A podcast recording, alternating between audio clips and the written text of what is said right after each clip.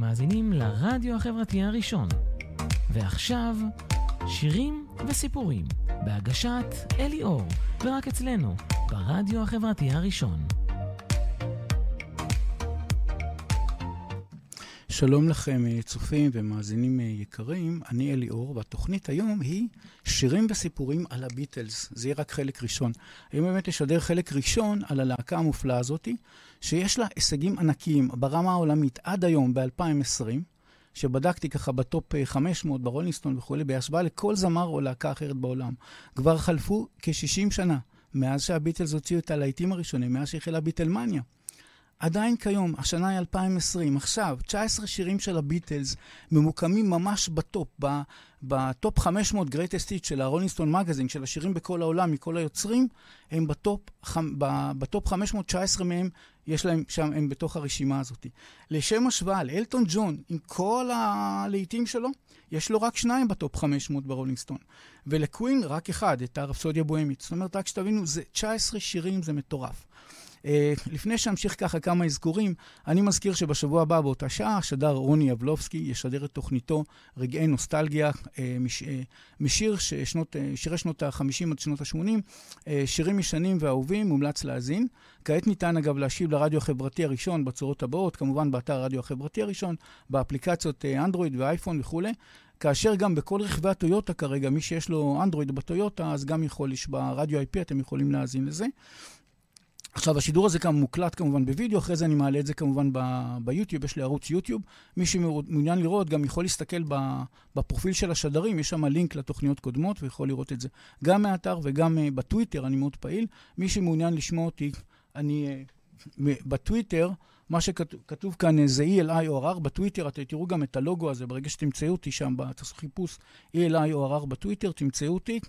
אז uh, תוכלו להתחבר, אני שולח כל מיני עדכונים על דברים שאני הולך לעשות, על uh, דברים שקשורים לתוכנית קודמת וכולי. Uh, בפייסבוק גם uh, פתחתי דף שירים שנשארים מהארץ והעולם, מי שרוצה, הרחבות נוספות, מוזמנים להצטרף ולשתף.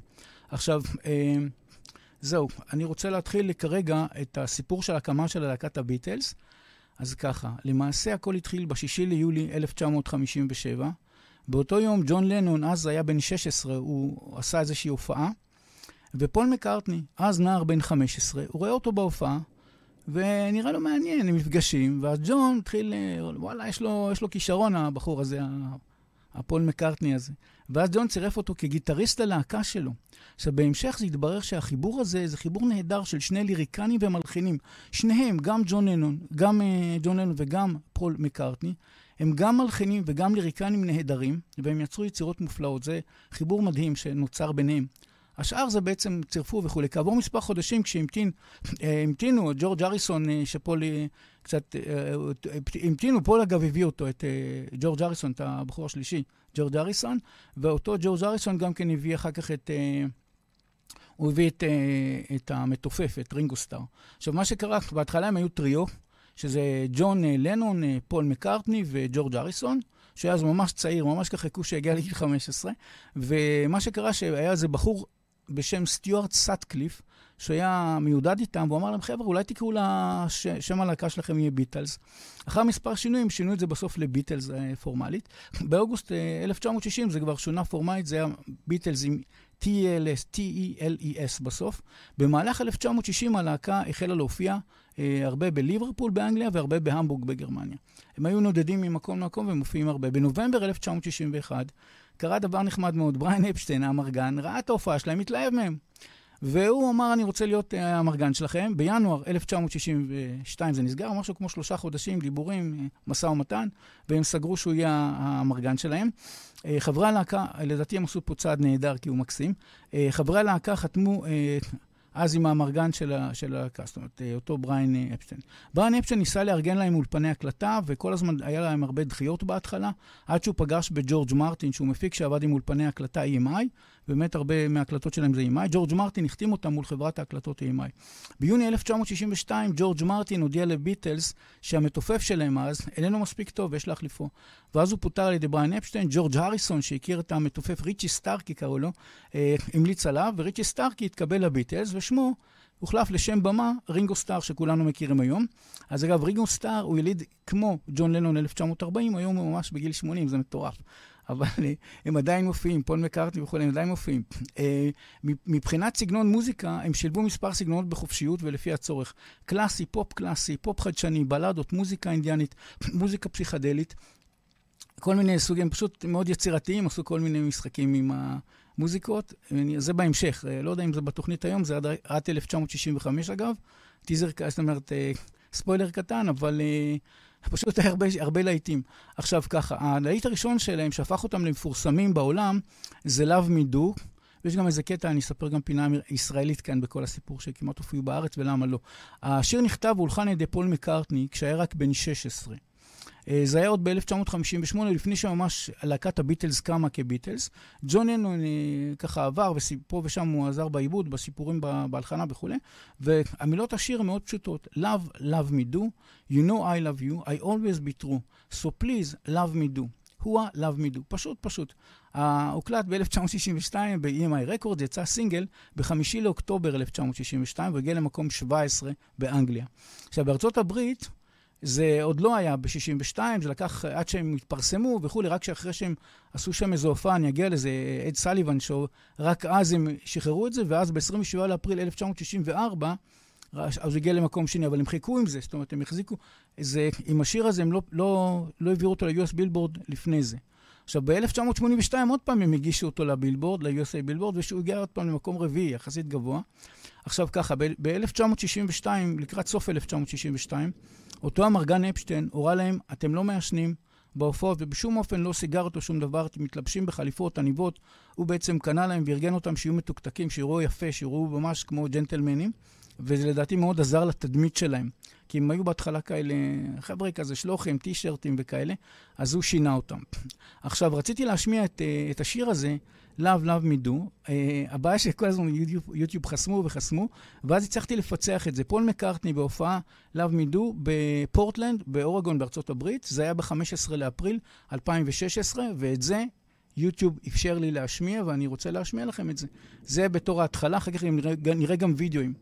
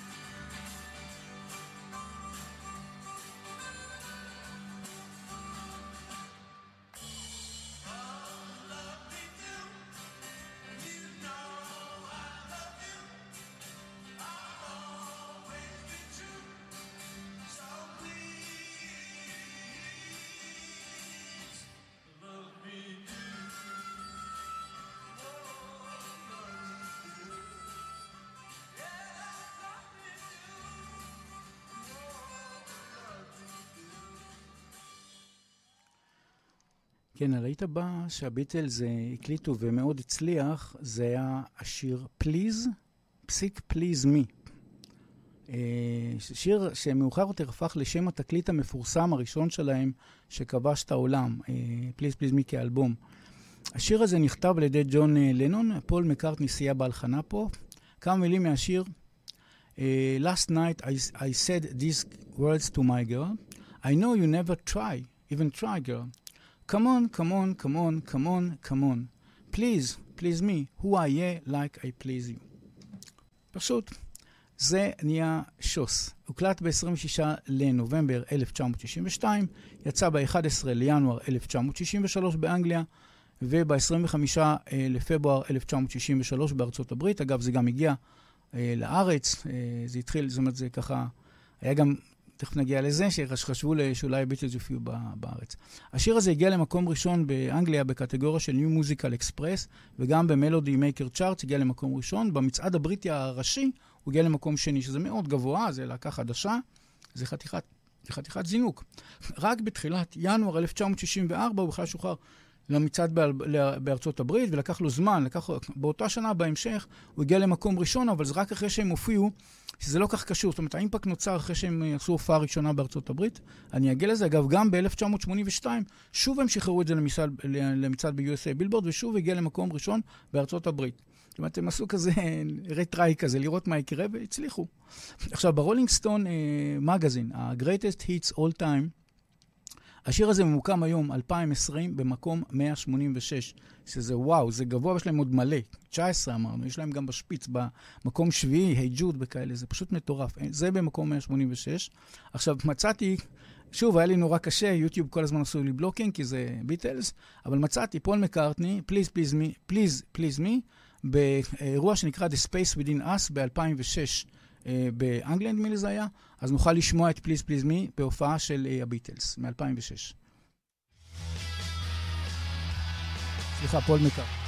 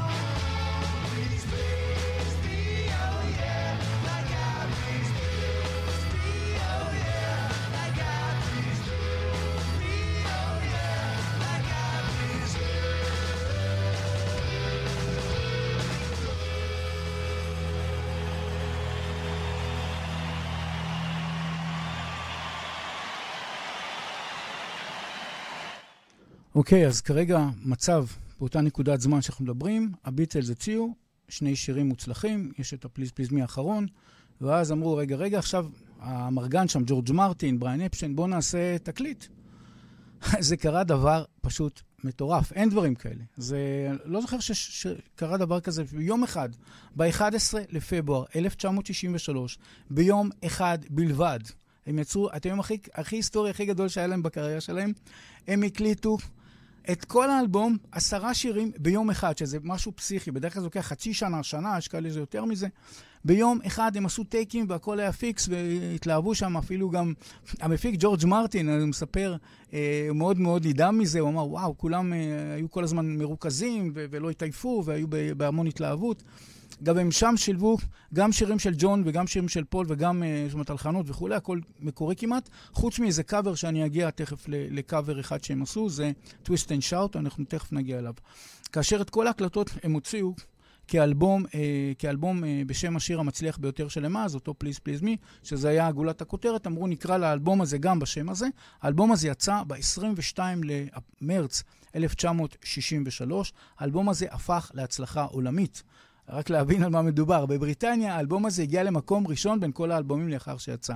הוא נשאר מקום ראשון בכל הקטגוריות האלבומים באנגליה במשך 30 שבועות, שזה פסיכי, זה, זה יותר מחצי שנה, זה, זה משהו לא יאומן. שבוע אחרי שבוע, וזה התחיל הביטלמניה. באמת, בבריטניה התחילו לאט לאט הביטלמניה, התחילו להשתגע, יש... ככה שמתי דוגמה לתמונה, תכף נראה גם וידאו, אה, וזה, הביטלמניה התחיל לחלחל לאט לאט לעוד מקומות בעולם. אגב, זו נקודה ישראלית כאן, אמרתי, אני חייב אה, לגעת בה. בישראל נמנעה כניסתם בשתי הזדמנויות. ב-1963 האמרגן, מי שמכיר, גיורא גודיק, קיבל הצעה מפתה במיוחד להביא את הביטלס לארץ. אבל באותה תקופה היה להם רק את הלהיט הגדול, האלבום הראשון, Please Please Me, לא ידעו יצליח, לא... זה היה בשבילם כזה סימן שאלה, אמרו, זה... גודיק חשב שמוכרים לו חתול בשק. לא, זה, ואז הוא בעצם החליט להביא במקומם, הוא הביא את uh, קליף ריצ'ארד לישראל. זו הייתה ההחלטה שלו כאמרגן. בינואר 1964 ניסו אמרגנים אחרים. יש איזה אברהם בוגיטיר, משהו כזה, ויעקב אורי, לקבל אישור מהוועדה הבין-משרדית המדוברת. גם אז היה כל מיני שר המים ושר המוזיקה וכאלה. אז היה ועדה, וישבו וראו את הביטלס אה, בהופעות. והם uh, הזדעזעו, הם לא רצו שתמונות כאלה של uh, טירוף ואמוק וכאלה יחזרו ויגיעו גם לארץ. לכן הם החליטו שלא לאפשר את זה. עכשיו, אה, לדעתי גם עוצמתם הגדולה של הביטלס, שתמיד, אם תסתכלו בליריקה, הייתה ללא גסויות, הכל ברמיזה, הכל בעדינות. בהופעות שלהם הם הקרינו המון תחושניות ואנרגטיות ואהבה, ו... זאת אומרת, אז הם סחפו. זאת אומרת, זה מין משחק מאוד יפה שהם עשו, ולדעתי הביאו גם הרבה כבוד לנשים כל הזמן, גם בשירים שלהם. אנחנו נתעכב על כמה שירים, מה, מה הם עשו שם, ממש חינוכיים כאלה. לכבד אה, נשים ו- ולהעריך אותם, כל מיני אמפתיות וכאלה, יש, יש אה, קטעים שנתעכב עליהם. עכשיו, באמת מכל להקה אחרת, הכבוד לנשים זה, זה משהו שמאוד בולט. Uh, רציתי להראות קטע וידאו שמציג את הביטלמניה שנוצרה אז. אז הנה אני אנסה עכשיו להראות כאן.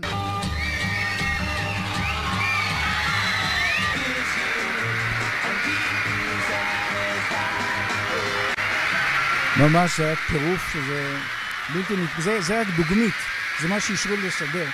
יש קטעים מטורפים עם התלהבות מתוך כדי הופעה שלהם. ממש טירוף. התנועתיות שלהם, איזה תנועות יש להם.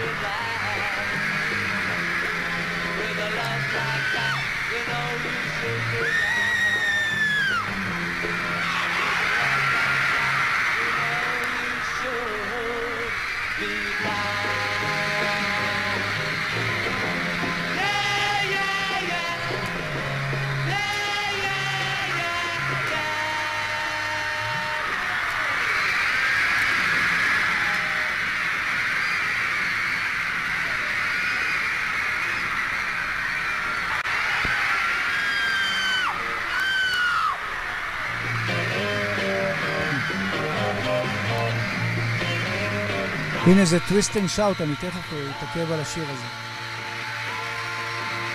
שיר שהם קאבר שלהם ליוצרים אחרים.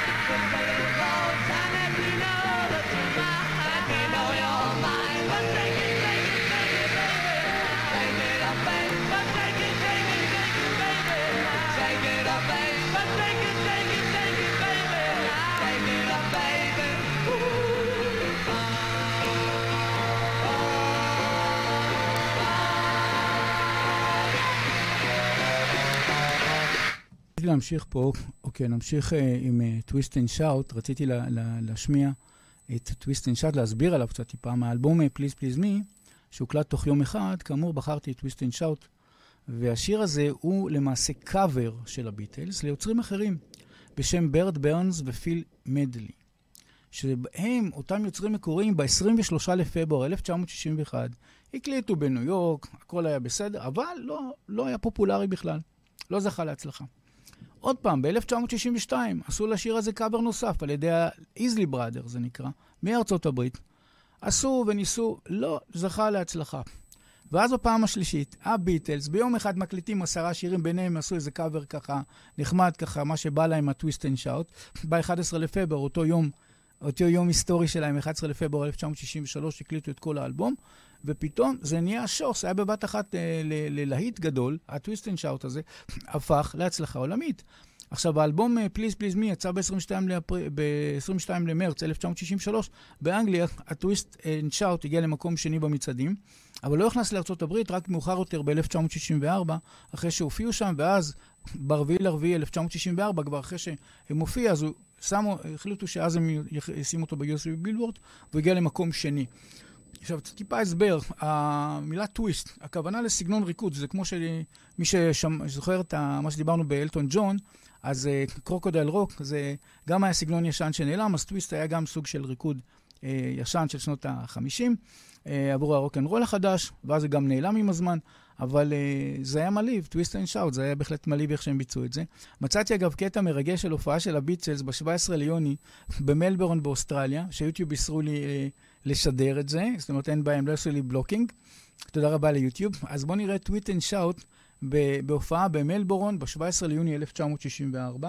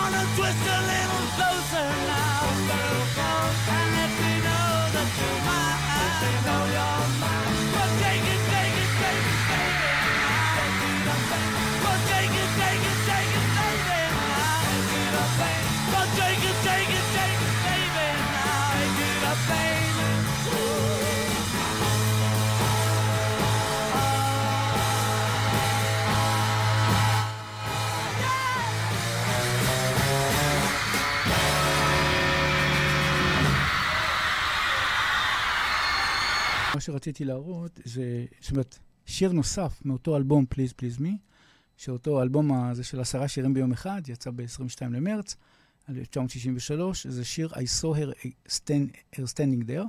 סיפור השיר הוא כזה, באחד מהניסיונות של פול מקארטני לביתו בליברפול, ב-1962 הוא חלה, חשב והיה לזה רעיון מילות השיר תוך כדי הנסיעה. אה, נדמה לי שזה היה באוטובוסים, אז משהו כזה, הוא היה נוסע באוטובוסים. אה, אז הוא פשוט צץ לו, she was just 17. ואז הוא אמר, טוב, she's, just, she's never been a beauty queen. כנראה חשב, לא יודע, זה ניסיון ראשון שלו, לא יודע. זה מה שהוא אמר. למחרת, כאמור, פול ופול אה, מקארטני וג'ון לנון זה צמד חמד, הם תמיד היו כל אחד מראה לשני ו, ומבקרים בזה. אז הם ניגן את השיר לג'ון לנון, ואז הם אמרו, רגע, רגע, stop, stop, stop. לא, משהו פה לא טוב. מה זה never been a beauty queen? זה רע, זה צריך להחליף את זה במשהו אחר. אמרו, אנחנו לא, ישבו עם מילונים וזה, משהו מדובר, הם ממש חיפשו שעות, הם מספרים שזה לקח להם איזה יום שלם, חשבו, חשבו, חשבו, כל מיני מילונים, משחקי מילים. בסוף הם הסכימו, you know what I mean. She was just 17, you know what I mean. זהו. ומכאן הכל רץ קדימה. ואז באחד הראיונות הם אה, צחקו על זה, הם אמרו, זה מעולה, למה? Because you don't know what I mean, הרי זה חסר משמעות. Uh, ואז הם אמרו, זהו, סגרו את זה, והם באמת uh, הקליטו את זה ככה. פול מקארטני, אגב, הלחין את השיר על הגיטרה החשמלית הראשונה שלו, ככה הוא מספר, שהייתה בבעלותו, כבר uh, קיבל קצת כסף, הם ממש נתנו להם גרושים. האמרגנים האלה. אז הוא קנה גיטרה חשמלית, וזו פעם הראשונה שהוא ממש הלחין את זה על הגיטרה. כתב את השיר פול מקארטני, הלחין פול מקארטני וג'ון לנון כמובן, כרגיל. הוקלט ב-11 לפברואר באותו הקלטה של כל אותו אלבום, שוחרר כמובן ב-26 לדצמבר, ואז מה שקרה שזה מוקם במקום ה-16, במגזין רולינג סטון טופ 500, השיר הזה ממוקם במקום 16, שזה מאוד מאוד מאוד גבוה. סליחה, אני טעיתי. זה מוקם במקום 16 בין כל השירים של הביטלס ברולינג סטון מגזין. זה קטגוריה אחת. מקום 16 בין כל ה-200 ומשהו, 200-300 שירים שלהם. ברולינג סטון מגזין, Greatest Hits All Time, השיר הזה מוקם היום 2020 במקום 140, שזה מאוד מאוד גבוה. כל הטופ 500, להגיע לשם זה, זה הישג עצום. עכשיו, נראה, מצאתי מהופעה באנגליה שהם עשו ב-1963, איזושהי הופעה באנגליה בסוף 63, אז בואו בוא נראה את זה בווידאו, יש לי את זה בווידאו.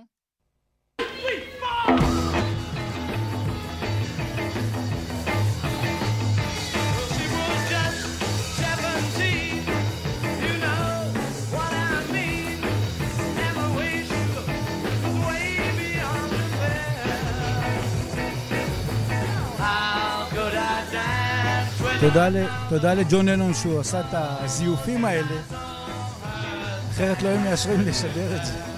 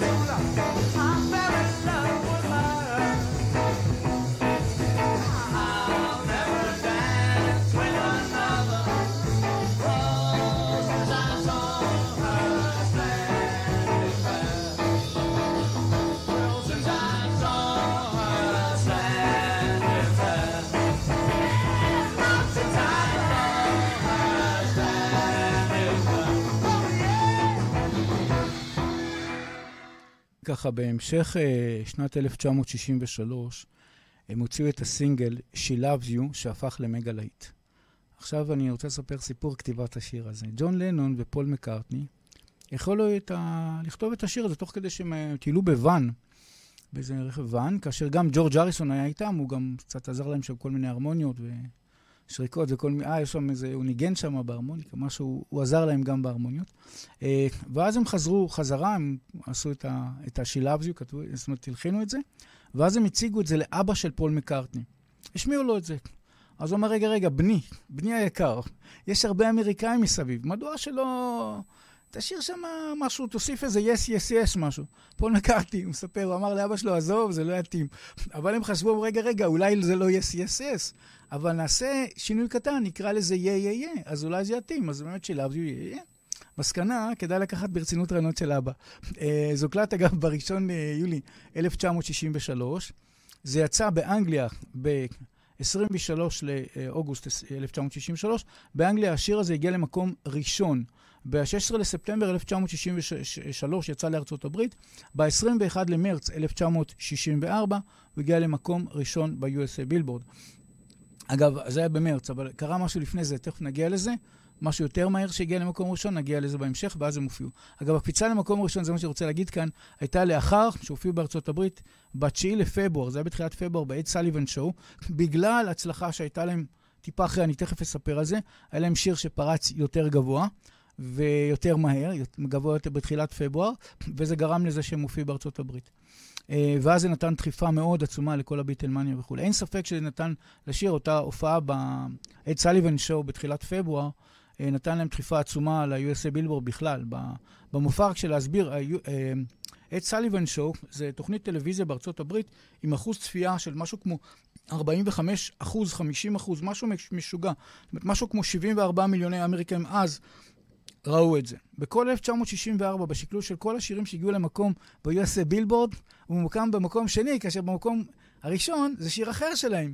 ותכף נגיע גם לשיר הזה, אבל אני רוצה קודם להשמיע את ה-She Loves You, ואחר כך נגיע לשיר העוד יותר גדול.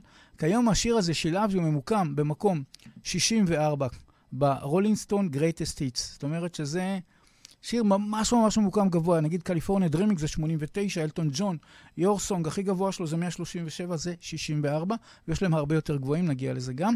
אז בואו נשמע את She Loves You. כן, לא סתם שמתי את התמונה, היא קשורה לשיר הבא. כאמור, בהמשך, 1963, הביטלס יצרו להיט גדול עוד יותר, שהוא קבע שם בטופ של כל 1964, בכל ה-USA בילבורד טופ, כל אלה שהגיעו לטופ, אז הוא בטופ של הטופ. הוא הגיע ב-1964 ב-USA בילבורד לטופ של אותה שנה, הכי, הכי גבוה מכל ה... מבחינת המצעד האמריקאים. סיפור השיר הוא כזה, פול, פול uh, מקארטני וג'ון לנון הלכו לבית של ההורים של החברה של פול מקארטני. אז שחקנית יפהפייה בשם ג'יין אשר, שהראיתי אותה, אני, אני מראה אותה בתמונה פה, מי שרואה בווידאו. אז uh, אותה ג'יין אשר, הם uh, ככה ישבו, ישב, זאת אומרת, הם הלכו לבית שלה, היא הייתה שם, משהו כזה, ומה שהם התחילו לחשוב, רגע, איך להגיד את זה בצורה, כל העניין הזה של בצורה ביישנית, ואז uh, התחילו לחשוב על העניין הזה, אמר, אמרו, במקום של להגיד משהו, זאת אומרת, לעשות איזה משהו, I want to hold your hand, כאילו, נשמע נורא כזה תמים וביישני, ואמרו, וואו, זה מדליק, זה נראה, נשמע להם נהדר. והם צדקו מאוד. עשרות השנים שעברו מאז הוכיחו את זה. מכאן הם המשיכו את הליריקה וההלחנה.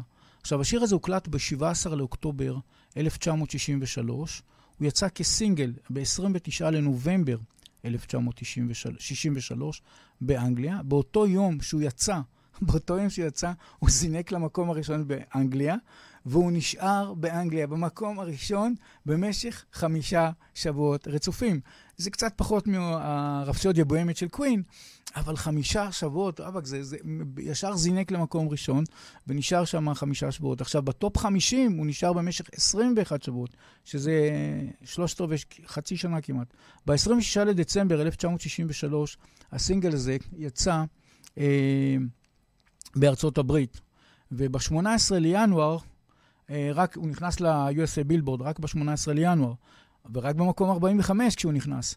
אבל תוך פחות משבועיים, בראשון לפברואר, הוא זינק למקום ראשון בארצות הברית.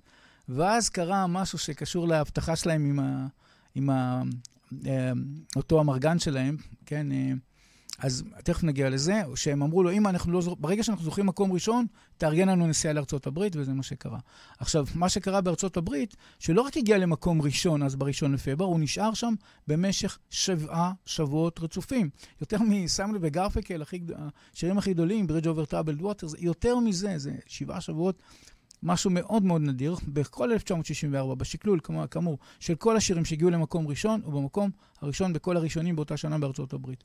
כיום, אגב, השיר 2020 ממוקם ברולינג סטון Greatest Hits All Time, 500, הטופ 500 של כל השירים הכי גדולים בכל הזמנים, הוא ממוקם במקום 16, שזה וואו, זה... זה, זה משהו נדיר מאוד. השיר הזה, אה, המקסים הזה, אגב, שולב, שולב בסרט מצליח, Across the Universe, וגם ניסיתי כל מיני קטעים, לראות מהופעות שלהם, הכל חסום, אבל מצאתי את הקטע הזה מהסרט, שאני ראיתי את הסרט הזה, סרט נהדר אגב, שהם לקחו שירים והפכו אותם, עשו שם משחקים נהדרים. השיר הזה, עשו דבר נורא חכם. הרי השיר הזה, I want to hold your hand, זה גבר ששר לאישה. אז הם לקחו את זה לכיוון אחר. הבמאי של Across the Universe לקח את זה לכיוון אחר לגמרי. אישה ששרה לאישה. זה משהו ש... שראיתי את זה בהתחלה, אמרתי לו, יש פה טעות, היא מתכוונת בטח לשחקן, לבחור הזה, ו... ותכף אנחנו נראה את זה, זה פשוט מדהים. אז uh, אני רוצה להראות לכם את הוידאו, שתודה רבה, יוטיוב אישרו לי את זה לאישור, I want to hold your hand מ-Across the Universe, שזה אגב משנת 2007.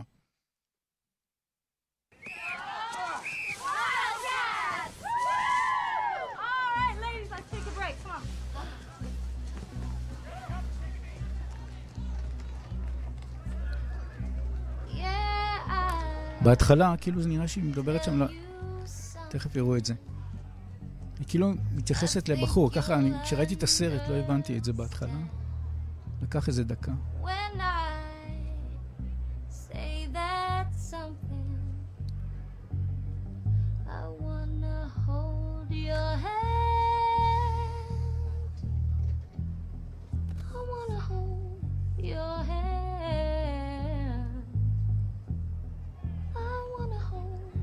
מכאן הבחור, חשבתי שזה הבחור, אבל זה בחורה.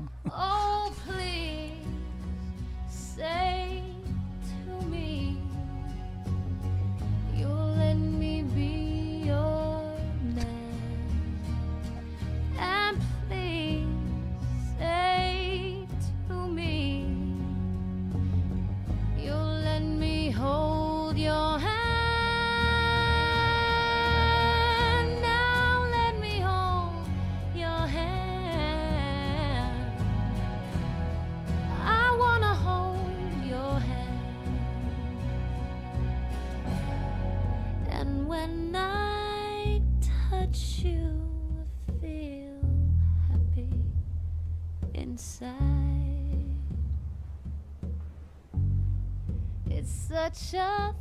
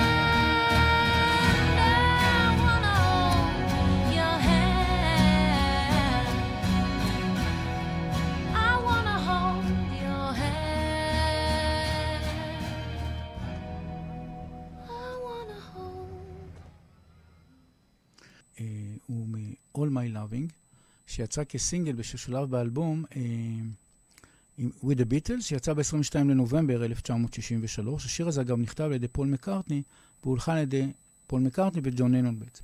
סיפור כתיבת השיר ככה, פול מקארטני שכתב את השיר, הוא כתב את זה מגעגועים לחברה שלו אז, ג'יין אשר, אותה ג'יין אשר שאנחנו רואים בתמונה. Uh, הוא מספר שזה היה השיר הראשון שקודם הוא כתב את המילים, ואחרי זה הוא כתב את הלחן. בדרך כלל הוא היה תמיד עושה הפוך, ככה הוא מספר. וזה היה מבחינתו השיר הראשון שזה קרה לו. את תחילת הכתיבה של השיר, פול מקארטני כתב בנסיעה באוטובוס בזמן uh, שהלהקה נדדה בין ההופעות, מה שדיברנו שם בין גרמניה לאנגליה, הם מופיעים, וגם במקומות אחרים, אבל הוא פשוט היה, לא היה רואה אותה כמה ימים, ואז התחיל להתגעגע. והוא מספר שהוא, כשהגיעו ל, ליעד, אותו יעד, הוא כתב את זה תוך כדי נסיעה, אמרנו, כשהגיע ליעד של מקום ההופעה, הוא לא מצא את הגיטרה שלו. בהתחלה הוא לא מצא, אחר כך הוא מצא לקראת ההופעה. אבל באותו רגע שהם הגיעו, הוא לא מצא, חיפש את הגיטרה, ואז הוא הלך שם מאחורי הבמה, מה שהוא מספר, שהיה שם איזה פסנתר שהוא מצא בבקסטייג', כמו שנקרא, ועל אותו פסנתר הוא הלחין את, ה, את השיר הזה, אה, ובעצם... אה, זהו, אז uh, מה שקרה, הוא uh, באמת הלחין את זה על הפסנתר. את תחילת השיר, uh, מה שקרה שבעצם הוא ניסה ליצור, הוא מספר כך שהוא ניסה ליצור שיר בסגנון קאונטרי אמריקאי. שיר הזה הם ביצעו בהופעה של אד סליבן, אגב, בארצות הברית, ב-9 לפברואר. והשיר הזה הפך לאחד מסמלי הזיהוי של הלהקה, וזה הוקלט ב-30 ליולי 1963. הוא שוחרר כסינג, כסינגל, אבל לא באנגליה, ארצות הברית, וב-20... לינואר 1964, אה, בקנדה, באוסטרליה, בשוודיה וכולי. השיר הזה הגיע למקום ראשון בהמשך 1964. אה, הוא הגיע מקנדה ל-USA בילבורד והגיע למקום 45. השיר הזה מעוקם במקום 44 מכל שירי הביטלס, לפי סקר של אה, מגזין.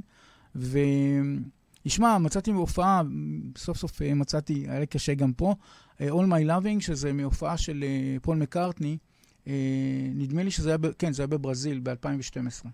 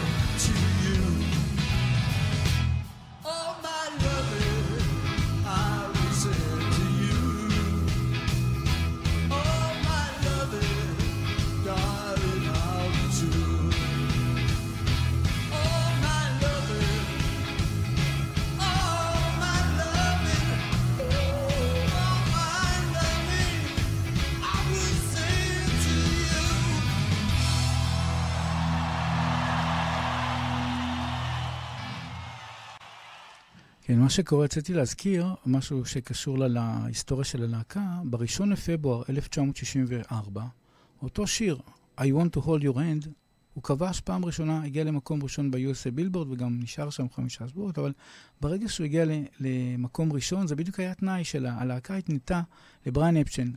נגיע למקום ראשון, נוסעים לארצות הברית. עד שזה לא קורה, אנחנו לא מופיעים. והנה זה קרה. ואכן, ברגע שזה קרה, אז זה היה בראשון, ל... אמרנו בראשון לפברואר. האמרגן הזריז שלהם, בריין אפשטיין, מיהר מהר לסגור, הלך להפקה של אד סליבן Show, שזה היה הטופ של הטופ אה, בארצות הברית, עם אחוז צפייה מטורף, האד סליבן Show. ארגן להם הופעה בתוכנית הידועה שלו, אז, אד סליבן Show, תוך שמונה ימים. מהיום שהם זכו, הוא התקשר, ארגן, תוך שמונה ימים היו בארצות הברית, היו באייד סליבן שואו, שרו כמה שירים והתחילה ביטלמניה בארצות הברית. זאת אומרת, הקיאו לה ברזל, כמו שאומרים, יקראו להכות על הברזל בעודו חם, יקראו לה ברזל בעודו חם. זאת אומרת, המרגן שלהם הזריז. אה, גדול. אה, אז זהו, מה שקרה, שבאמת הם הופיעו בעת שלימן שואו, משהו כמו 74 מיליוני צופים, מדובר שם על סדר גודל של, מדובר על 45-46 אחוז צפייה, זה מטורף. אה, ואחר מכן, מה שקרה, התחילה באמת בארצות הברית, התחילה ביטלמניה, ומה שקרה באמת, ממש אחרי, אחרי אותה הופעה אדירה בטלוויזיה, התחילו ככה להזרים להם שירים מהתקליטים, ופתאום, מאפריל 1964 והלאה, התחיל פתאום אה, עוד ועוד, הנה 14 שירים, ב, היו ב-USA בילבורד. פתאום עוד ועוד ועוד שירים נכנסים ל-USA בילבורד במקומות גבוהים. ואפילו מאוד גבוהים. המקום הראשון ב-64 והמקום השני זה של הביטלס, זאת אומרת, בשקלול השנתי. זאת אומרת, הם מאוד מאוד הצליחו. עכשיו, השיר אה, הבא שבחרתי אה, זה, זה מ-1964. אה, זה I should have known better, שיצא כסינגל ושולב באלבום, A Hard Day's Night. שיצא ביולי 1964. סיפור כתיבת השיר הוא כזה. ג'ון ננון מספר שהוא לא חשב יותר מדי על השיר. אבל כשהתחילו לחקור ולמה, מה זה לא, לא חשב יותר מדי, אז מצאו משהו. מה מצאו? הביטלס היו בחופשה בפריז, באותה תקופה שהוא כתב את השיר הזה. הם קיבלו במתנה תקליט של בוב דילן, בשם The Free Willing, שיצא אז. וחברי הביטלס גם הודו בזה, הם ניגנו, מאוד מאוד אהבו את התקליט של אה, בוב דילן, הם ניגנו אותו שוב ושוב ושוב. בעצם כל חברי הלהקה, בין השאר גם אה, ג'ון לנון. אז uh, אין ספק שג'ון לנון באמת כתב את השיר ככה שהוא שמע את זה שוב ושוב, אז הוא הושפע מהסגנונות של בוב דילן. אגב, גם התברר שבוב דילן מאוד התלהב מהם, וגם הושפע מהם uh, בהמשך.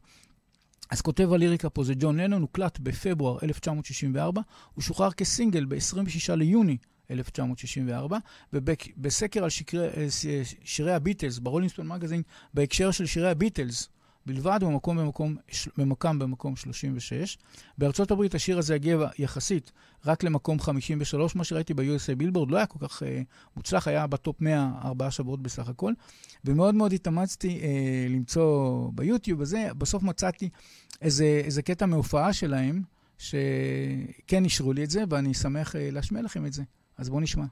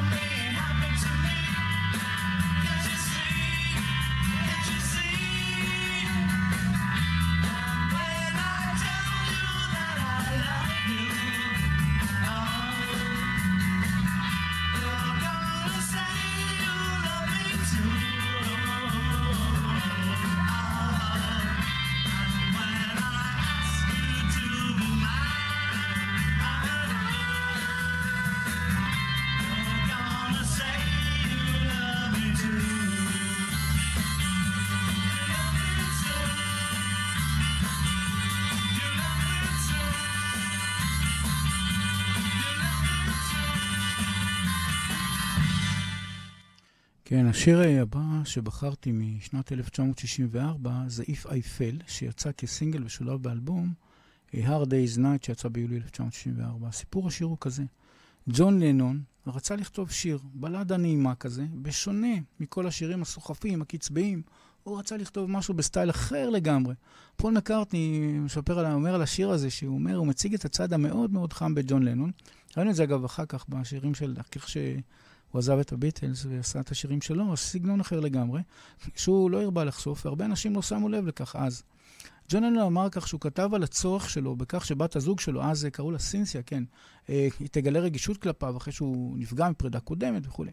אז ג'ון לנון כתב את השיר הזה באמת בהקשר לזוגיות שלו עם, עם בת הזוג שלו, סינסיה. אני חושב שיש לי פה איזו תמונה, אני יכול להראות לכם. אה, כן, אני חושב שאני יכול להראות אותה. כן, הנה, זאת, זאת בת הזוג שלו אז, אה, סינסיה, והוא כתב את זה כשהוא היה נשוי לאותה סינסיה. וכשילדה את ילדו הראשון, ג'וליאן, אז היה משהו בן שנה כשהוא כתב את השיר. אז uh, כתב את זה ג'ון לנון, הלחנת ג'ון לנון ופול מקארטני, הוקלט ב-27 לפברואר 1964, הוא שוחרר כסינגל ב-26 ליוני 1964, הוא גם שולב כמובן באלבום, מה שדיברנו, אלבום Hard Day's Night. ב-USA בילבורד השיר הזה לא הגיע גבוה, אבל הוא שיר uh, מאוד יפה. הוא חובבי הביטלס, uh, אצלם זה ממוקם במקום 26 בכל uh, שירי הביטלס. לפי הסקר שלהם, זאת אומרת, זה שיר שכל מי שחובב ביטלס מאוד מאוד אה, אוהב את השיר הזה, מכל המאות שירים, מקום 26 זה מאוד חשוב. אגב, בטופ 500 של כל הזמנים, השיר הזה לא הגיע. שיר כזה, בלדה, נעים, עדין, זה לא, זה לא להיט סוחף, אבל מאוד מאוד יפה. לקטעים מהסרט Cross the Universe מ-2007. ושוב, מצאתי פה קטע נהדר, ממש מהסטייל שלי. אני אוהב את ההיפוכים האלה, לוקחים איזו יצירה והופכים אותה. מה שקרה מאוד יפה בסרט הזה, הם לקחו, הבמאי עשה שם דבר הפוך, קאבר הפוך. אישה שרה בדיוק את אותם מילים לגבר. זאת אומרת, זה לא גבר לאישה, זה אישה לגבר, ואישה בעצם שרה לבן הזוג שלה, ולא כמו במקור. זו מוטציה מאוד מאוד יפה, שהם עשו שינוי לשיר יפה. זה מבחינתי, זה היצירתיות, זה הכי יפה. אז בואו בוא נראה את ה-Across the Universe. If I fell. מה שקורה, הם הסתבכו פה, הוא צייר את החברה שלו שם על איזה קיר. זה קטע קצר שתכף יתחיל לשיר.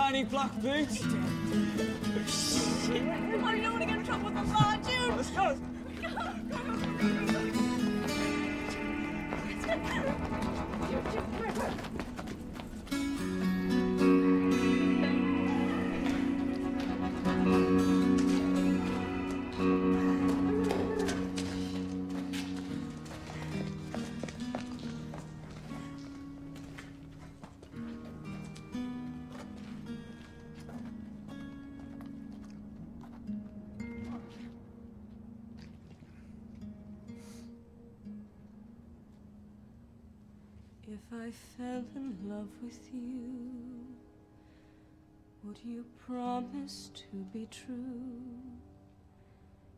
and help me understand?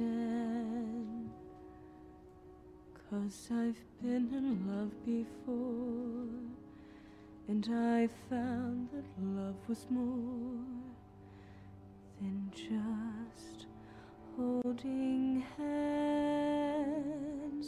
If I give my heart to you I must be sure from the very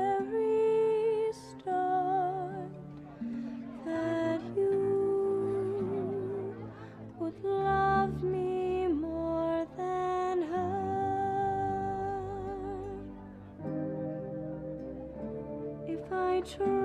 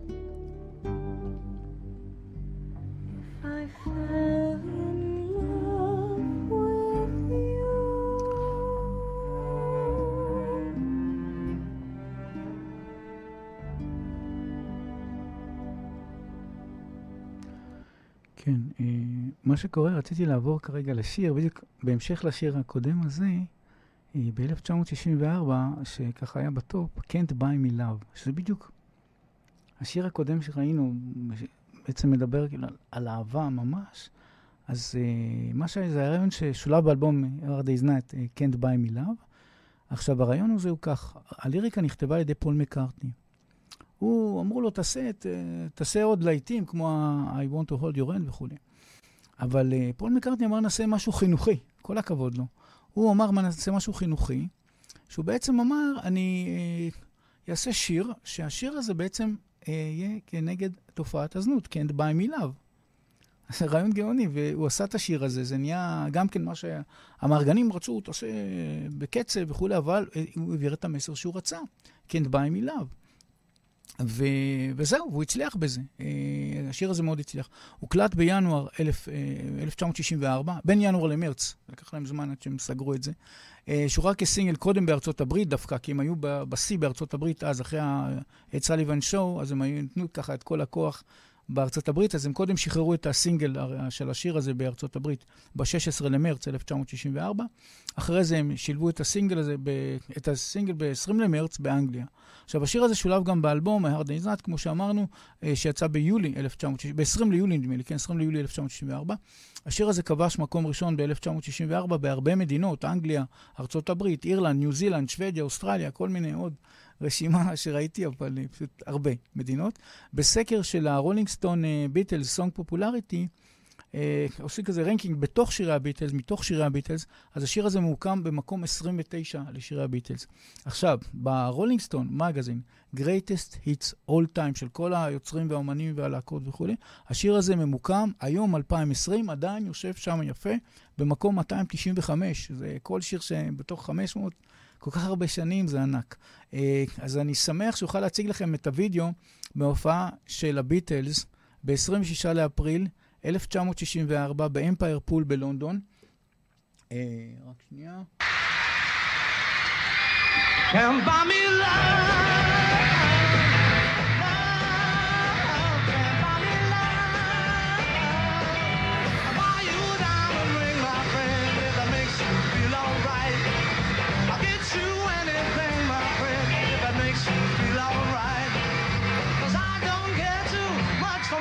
מה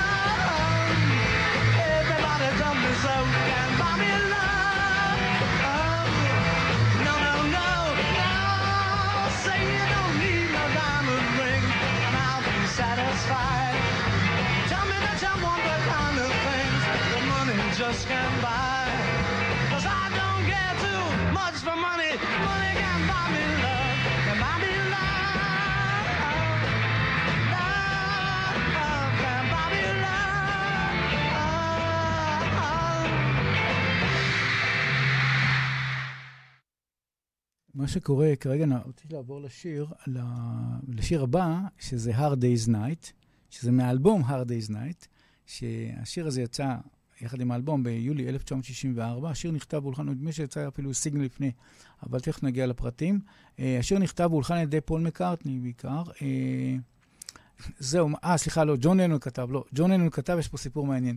זה שיר שתוכנן והוזמן על ידי ג'ורג' מרטין המפיק, הוא אמר, אני רוצה שיר עוצמתי, כך וכך, הגדיר להם מה רוצה, קליט בסגנון הרוקנרול, ואמרו, קבעו איזה יום, ממש קבעו כבר יום הקלטה, אמרו, ג'ון, תכתוב איזה משהו. ג'ון לנון קיבל את, ה, את התורנות. כתיבת שירים, זה מטורף. אה, אז הוא כתב את השיר יום לפני הקלטה. עכשיו, היה שם בכלל אירוע מצחיק, שהוא כתב את השיר הזה על צד אחורי של כרטיס הברכה לב, לבן שלו, הבכור, ג'וליאן, שהוא הגיע לגיל שנה. הוא עשה אירוע, ממש ערב לפני, הוא עשה אירוע על יום הולדת לבן שלו, שהמשך משהו כמו שלוש שעות, וזה הסתיים באזור עשר בלילה, עשר ומשהו בלילה, ואז הוא מספר שהוא התחיל לכתוב על הכרטיס ביקור, על הצד השני, שהוא מצא איזה שטח פנוי, אז הוא התחיל לכתוב את הליריקה. והיה שם קטע סולי שתוכנן בכלל לג'ורד אריסון, שהלך לו די קשה, הם ניסו לעזור לו וכולי, שזה יהיה מין סולו, ו... עבדו על זה קשה. אני זוכר שזה דובר על זה, לקח להם כמה ימים טובים בא, באולפן, זה לא הלך להם כמו בהתחלה, כזה ביום אחד הכל, לקח להם כמה ימים, כמה ניסיונות. אה, אגב, את השם Hard Day's Night, זה קרדיט לרינגו סטאר. רינגו סטאר אמר להם, תשמעו, ת, תקראו לזה Hard Day's Night, זה נשמע לי מדליק. ופול וג'ון אהבו, גמרנו. פול, אם פול וג'ון אוהבים בלהקת הביטלס, זה, זה כמו רוב מוחלט. זה, הם היו שם קובעים, אז זה באמת ככה הוקלט, Hard Day's Night, ועל זה הם בנו את הליריקה, אה, ג'ון לנון את הליריקה. אך ככה, הוקלט ב-16 לאפריל 1964, אחרי כל ההתלבטויות שלהם. שוחרר כסינגל ב-10 ליולי 1964 באנגליה, וכסינגל, 13 ליולי 1964 כסינגל. ואחר כך הם שחררו את זה באמת בתוך ה... ב-20 ליולי זה כאלבום, כחלק מהאלבום. עכשיו, בארצות הברית זה הגיע למקום ראשון ב-USA בילבורד. הוא נשאר במצעד אה, משך 13 שבועות. אה, ומה שקורה, אה, זה, זה יחסית מכובד, בסקר של הרולינסטון מגזין, לגבי כל השירים של הביטלס, השיר הזה בחובבי הביטלס, זה מוקם במקום 11. מאוד גבוה. 11 מכל השירים שלהם, מכל המאות שירים שלהם, זה מאוד מאוד גבוה. ברולינסטון מגזין, Greatest Hits All Time, השיר הזה ממוקם היום, 2020, עכשיו, בדקתי במקום 154, שזה גם, זה מאוד מאוד גבוה. טוב, כעבור, אה, כעת נעבור לשיר הבא מ-1964, שהשיר הזה הוא Things We Said Today. זה, יש פה סיפור מאוד אישי שקשור לפול מקארטני ולחברה שלו, אז ג'ן אשר.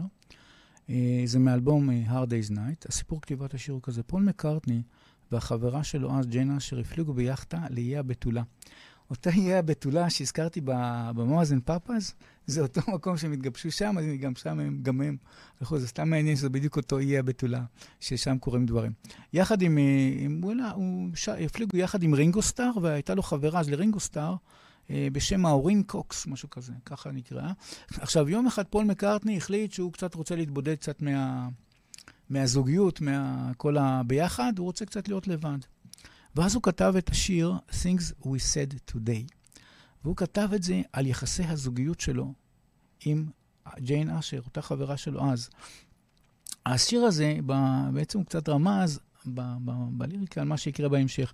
כי מה שקרה באמת בהמשך, זה אנחנו מדברים על 64, כעבור כשלוש שנים. אה, ב-1967 פול מקארטני התארס עם ג'יינה אשר, הוא רוצה להתחתן, אבל אחרי כמה חודשים הוא החליט שלא, זה לא נכון, ונשארו ידידים והכול, אבל הם החליטו להיפרד. ש... לא יודע, אני מכיר את זה, הרבה מקרים כאלה של עושים, חושבים טוב טוב ומחליטים כן להיות ידידים, אבל לא להיות אה, ממש ביחד, מכל מיני סיבות, הם נשארו ביחסי ידידות. אה, הזוגיות לא ממש עבדה טוב כמו שהוא חשב שצריך להיות, וזה מה שקרה. הלחנה זה פול, אה, פול, בעצם זה ההלחנה של פול מקארטני, ג'ון כמובן עשה את ההלחנה, סליחה, זה פול וג'ון. הליריקה כמובן זה פול מקארטני. השיר הוקלט ב-2 ליוני 1964, הוא שוחרר באלבום, אותו אלבום Hard Day's Night 1964, שיצא ב-20 ו... ב-20 ליולי 1964. עכשיו, בסקר של רולינגסטון אה, לגבי ביטלס popularity, בתוך שירי הביטלס הוא מקום במקום 47. ו... אבל הוא לא הגיע לטופ 500, אבל בכל אופן רציתי להשמיע uh, Things We Said Today מאיזושהי הופעה uh, ב-1964, אז בואו נשמע את זה. We'd like to carry on now with a newer song called uh, Things We Said Today.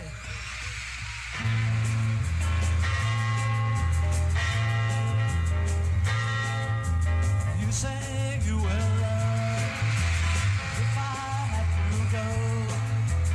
You be thinking of somehow I will know. Someday when we're lonely, wishing you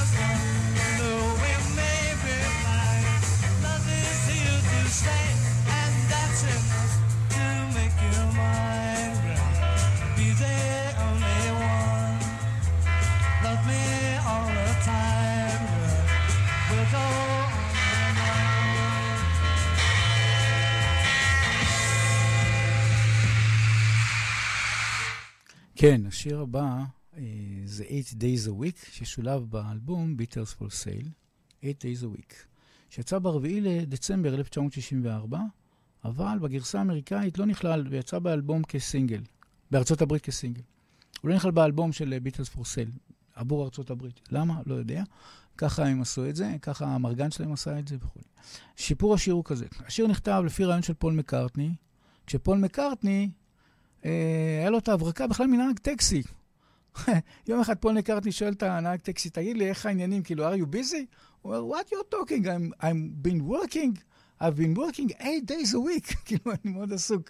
אז הוא נדלק מהרעיון, הוא אמר, וואלה, זה יכול להיות רעיון לשיר. באמת, הוא לקח את זה, אה, והתחיל ככה לכתוב איזה ליריקה. עכשיו, הם היו להם כל מיני ניסיונות שהם עשו, הקדמה מוזיקלית, כל מיני רעיונות שהעלו, הם קצת התחרבשו על זה. הם ישבו על זה משהו כמו, מדובר על איזה שבועיים באולפן, שגיבשו, הקליטו, וגם ההקלטה לקחה כמה ימים, חזרו, ניסו כמה טייקים. באותה תקופה הם היו מאוד עמוסים בהופעות, חזרות והקלטות וכולי. ג'ון לנו חושב שהשיר הזה, למרות שהיה פופולרי, הוא לא היה כל כך שיר כזה טוב, כי הוא נעשה בלחץ. ההקלטות הסתיימו ב-18 לאוקטובר 1964, ויצא כסינגל בארצות הברית רק ב-15 לפברואר 1965. באלבום Beatles for Sale, שיצא באנגליה, לא היה זמין, אמרנו, בארצות הברית, עד 1987. עכשיו, ההישגים uh, של השיר הזה הגיע למקום uh, ראשון ב US Billboard, כאשר uh, הוא הגיע לארצות הברית, ואז הוא היה שם אפילו עשרה שבועות, זאת אומרת, היה במקום ראשון, היה בטופ. זה ב-1975. בקנדה, גם בקנדה, בבלגיה ובהולנד, ועוד כמה מדינות באירופה, הוא הגיע למקום ראשון. עכשיו, בסקר של ה Rolling Stone Beatles song popularity, שלגבי כל חובבי הביטלס, אז השיר הזה ממוקם במקום 34 בין כל שירי הביטלס. כן, השיר הבא אה, שמצאתי באותה שנה, זה, זה בעצם שיר שיצא ב-14 לאוגוסט 1995, זה You are going to lose that girl, שיצא כחלק מהאלבום Help, שגם נגיע אל זה עוד מעט. אה, ככה, סיפור השיר הוא כזה, ג'ון לנון החליט הפעם לעשות שיר חינוכי, כמו שהיה לנו את ה... כן ביי מילה, אז הנה גם ג'ון לנון, לא רק פול יודע להיות תז. ג'ון לנון החליט לכתוב שיר חינוכי לשיפור היחס לנשים. איך הוא עשה את זה? הוא כתב שיר שמדבר על החברה של החבר שלו. החברה של החבר שלו. הוא מדבר על, ה, על החבר לגבי היחס של החברה שלו. עכשיו, בשיר הזה הוא מתרה באותו אותו חבר שהתייחס לחברתו עם אמפתיה, הערכה, כבוד וכו', הוא הוסיף גם איום אגרסיבי. אם זה לא יקרה כך, אז הוא ייקח אותה ממנו, משהו כזה. יש בשיר ממש ציווי לפעולה, לשיפור היחס לאותה חברה, לאותה אישה. זה בעצם, שזה שיר, זה כאילו כללי, זה מאוד יפה, לדעתי. והוקלט ב, אז הוקלט ב-19 לפברואר 1965, הוא יצא באלבום, אה, ב-Help, ב-14 לאוגוסט, קצת אחרי זה, ב-1965. עכשיו, בסקר של רולינג סטון, אה, song popularity, לגבי ה, של שירי הביטלס, אז הוא ממוקם במקום 27 בין כל שירי הביטלס. אגב, השיר הזה לא הוגש כסינגל למצעדים בעולם וכולי, אבל האלבום עצמו, האלבום הזה, אלבום Help, שאנחנו נשמע גם את Help עוד מעט, האלבום Help ממוקם במקום, בטופ 500 greatest albums של הרולינג סטון העולמי, אז הוא ממוקם במקום 331 עכשיו. אז זה הישג מאוד מאוד מכובד. עכשיו, מכיוון שהביצועים המקוריים של השיר הזה היו חסומים, אז uh, חיפשתי ומצאתי, שוב, מצאתי קאבר יפיפה מ-2015, מהסטייל שאני אוהב. אני אוהב תמיד את הקרוס, את ה... זה צמד בשם מונה ליזה טווינס, זה שתי בנות, שלקחו את הכיוון הזה של גבר שמדבר לגבר, כאילו לבנות שמדברות לגבר. עשו מישהו משחק יפה כזה, ומהקלטה, יש איזו הקלטה של הופעה, שהם עשו הופעה חיה באיזה מועדון באנגליה, בשם Cavern Club, ממש לפני כמה שנים, זה היה לא מזמן, נדמה לי 2017, משהו כזה. שתי נשים שרות במקום uh, גברים, זה נראה לי מדליק, מקסים. הרעיון הזה לקחת לעשות קאבר כזה, אז בואו uh, נשמע את uh, You are going to lose that girl של, uh, איך זה נקרא? MonaLisa Twins, תכף אנחנו נשמע. אז רגע. You're gonna lose that girl. Yes, you're gonna lose that girl.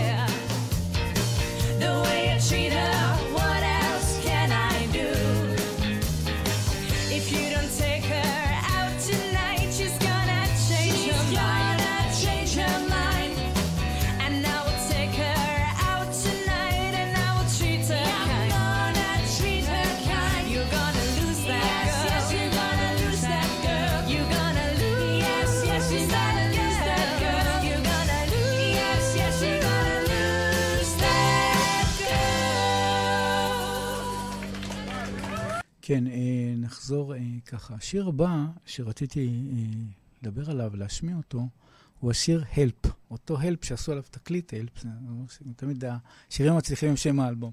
אז השיר הלפ הזה, הוא הוצא כסינגל וכחלק מאלבום הלפ ב-13 לאוגוסט 1965. הכותב העיקרי הוא ג'ון לנון. אה, סיפור השיר הוא כזה, השיר הזה הוזמן כחלק מההפקה של הסרט על הביטלס, היה להם איזה סרט פאב פור וכולי. רצו לעשות סרט שישלבו איזשהו שיר חדש. ג'ון כתב את ה... בעיקר הוא כתב את הליריקה על הסיסות והמעבר ממקום הופעה אחד לשני, כל העומס וכולי. אז הוא כתב כאילו הלפ הלפ שנורא, אני נורא עמוס, נורא קשה לי וכולי. אבל אחר כך מתברר יותר, קצת יותר עמוק. מה שקרה, ממש כשהוא כתב את זה, התחילו צרות בבית. כזכור, אמרנו אשתו סינסייה, הראיתי גם את התמונה שלה פה, אני יכול לחזור ולהזכיר מי היא. הנה היא כאן, הנה, כן. אותה אשתו של אה, ג'ון לנון התחילה לשגע אותו. סליחה על הביטוי, פשוט אה, בתור גבר נשוי לשעבר אני מכיר את זה. אז אה, סינסייה הטרידה אותו, הטרידה להגיד, לא, אל, ת, אל תלך לה- להופעה הזאת, מה אתה צריך כל הזמן להיות בהופעות, תהיה יותר עם הבן שלך וכולי. כמה מילים מהשיר. And now my life has changed in oh so many ways. My independence seems to vanish in the haze. ובעצם פה, בקטע של ה independence, זה הרבה הרבה קשור לאשתו. היא התחילה ככה, לחצה, להיות יותר בבית. אני רוצה לראות אותך כזה אחד שמגיע כל יום הביתה, ויש לך בן, ב... אז הוא היה שנה, שנתיים, הוא היה ממש קטן. והבן ג'וליאן, הבן של הבכור שלו. והוא רצה שתהיה אבא כמו כל האבאים. למה אתה כל הזמן בקושי רואים אותך פעם בכמה, פעם בשבוע, פעם בשבועיים? בוא תהיה יותר בבית. ו- וזה מאוד הטריד את uh, ג'ון לנון, כי בעצם זו הייתה הגשמת הח- החלום הכי גדול שלו. זה שהוא פגע, פגש את uh, פול מקארטני, זה, הוא מספר על זה גם אחרי זה, שהוא, עד שהוא, נראה הוא סיפר על זה, שזה היה הדבר הכי גדול מבחינתו, הפגישה עם פול מקארטני. זה הדבר, זה היה, וואו, זה יישרף העולם, הוא רוצה להיות עם פול מקארטני ועם הביטלס וכולי. וכן, הוא רוצה להיות נשוי, אבל הוא לא רוצה להיות משועבד. וזה קצת מזכיר לי משהו שקרה עם uh, אלטון ג'ון, אבל זה מי ששמע את התוכנית קצת הזכרתי. שהוא... אה, זהו, בסוף באמת הסתיים בגירושין, הוא התגרש מאותה סינתיה, וכמובן הוא עבר לגור, אה, להיות עם יוקו אונו, שהוא מספר שיוקו אונו מבחינתו, זה שקול לפגישה שלו עם פול מקארטני. ראיתי אחד הראיונות שלו האחרונים, אז הוא דיבר על זה שיוקו אונו זה כמו פול מקארטני, זה משהו ענק, כי הם היו ב... היא נתנה לו את החופש, היא... קיצור, הלך להם טוב. אני גם לא הבנתי את זה אז, מה פתאום יוקו אונו, אבל uh, כנראה שהיה שם איזושהי כימיה טובה. ו... בכל אופן, השיר הזה שהוא כתב, הלפ, זה היה מתוך סטרס אמיתי, זה, זה משהו שבאמת הפריע לו. ג'ורג' אריסון אגב מספר שבתקופה הזאת אה, ג'ון, ג'ורג', ג'ון, הנה היה קצת פרנואיד, איך הוא נראה, הוא לא נראה טוב, הוא קצת השמין, הוא היה עצבני. בקיצור, זה לא היה ג'ון לנון של ההתחלה, כנראה שזה קשור לא, לאותה סינציה, ככה נראה. אה, השיר הזה אגב יצא ב-13 לאפריל 1965, הוא יצא ב-19 ליולי 1965. כן, וב-13 לאוגוסט 1965 הוא יצא, יצא כבר עם האלבום כ- כחלק מאלבום Help. עכשיו, השיר הזה הגיע למקום הראשון ב-USA בילבורד, והיה בטופ 100 משך 13 שבועות. עכשיו, בק... בסקר של Rolling Stone Magazine לגבי שירי הביטלס, בין כל שירי הביטלס הוא ממוקם במקום 15, אבל, וזה מדהים, Rolling Stone Magazine, top 500, greatest hits all time, זאת אומרת, בטופ של כל העולם מכל הלהקות, השנה עכשיו 2020, בדקתי עכשיו. מקום 29, וואו. יש להם שם משהו יותר גבוה, נגיע לזה בתוכנית הבאה כנראה. עכשיו, בין כל הלהקות והזמרים של uh, כל השירים טובות, הגיע, זה, זה פסיכי, מקום 29, זה... וואו, כשראיתי את זה אמרתי, וואו, עכשיו 2020 ועדיין הם שם. טוב. כן, עכשיו uh, לקראת uh, סיום חלק א', אני... לגבי אותו שיר, uh, זה, חיפשתי קאבר, שיהיה משהו 2020. אני אתן את החיבור הזה של, של העבר להיום, לעכשיו. אז ככה, חיפשתי, חיפשתי, ראיתי כל מיני קאברים, ואז, וואו, נדלקתי. יש איזה קאבר, אימפרוביזציה חדשה, שממש עלה ב-2019, ממש לפני שנה. אה, לקראת סוף 2019, אה, ככה, הלחינה פסנתרנית בשם אה, סנגה נונה. ככה זה השם שלה, שם קצת מוזר, משהו דרום, דרום אה, קוריאה, משהו דרום, כן, משהו כזה, שהעלתה את אה, ביצוע היצירה, אה, עשו ביצוע יצירה באימפרוביזציה על הלחן של אלפ. מה, של, אה, לקחה את הלחן ועשתה עם איזה משהו לפסנתר יפהפה. ראיתי, הוקסמתי ואמרתי, אני, את זה אני רוצה להראות. הנה, עברו עשרות שנים. ויצירה עוברת רענון מחדש. זה דבר מקסים לדעתי, כי זה גורם לזה שבעצם יצירה הופכת לכל מיני יצירות, כל מיני עיבודים. זה אחד הדברים הכי יפים שיש לנו במוזיקה. שבעצם יש השראה. זה הדבר, אחד הדברים הכי גדולים, שאתם רואים השראה של אומן אחד מאומן אחר, והנה יש כאן אה, אומנית מאוד מיוחדת, אז בואו נשמע את אה, סנגה נונה בקטע פסנתר שהיא עשתה על הלפ. יפהפה. Thank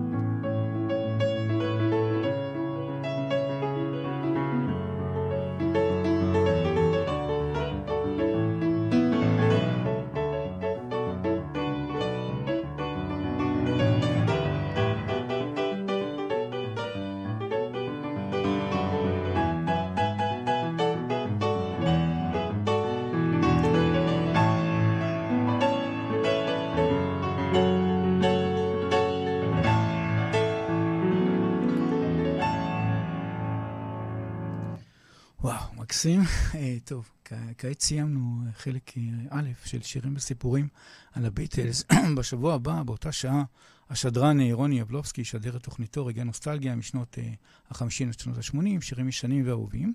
אנחנו ניפגש בעוד שבועיים, אני אמשיך לחלק ב' על הביטלס, בהם יהיו שירים וסיפורים מ-1965 ואילך, יש עוד המון. נראיתי, אמרתי, וואו, הפעם זה יהיה שיא חדש של כמות תוכניות, לא יודע. הרבה, הרבה, הרבה שירים טובים. אה, אז נראה, נתקדם, נראה איך זה יצא מבחינת מסגרת הזמן שלי. אני אגב אמור פחות או יותר לסיים זהו כרגע ממש, פחות או יותר. אה, אז שיהיה לכם אה, המשך יום נפלא.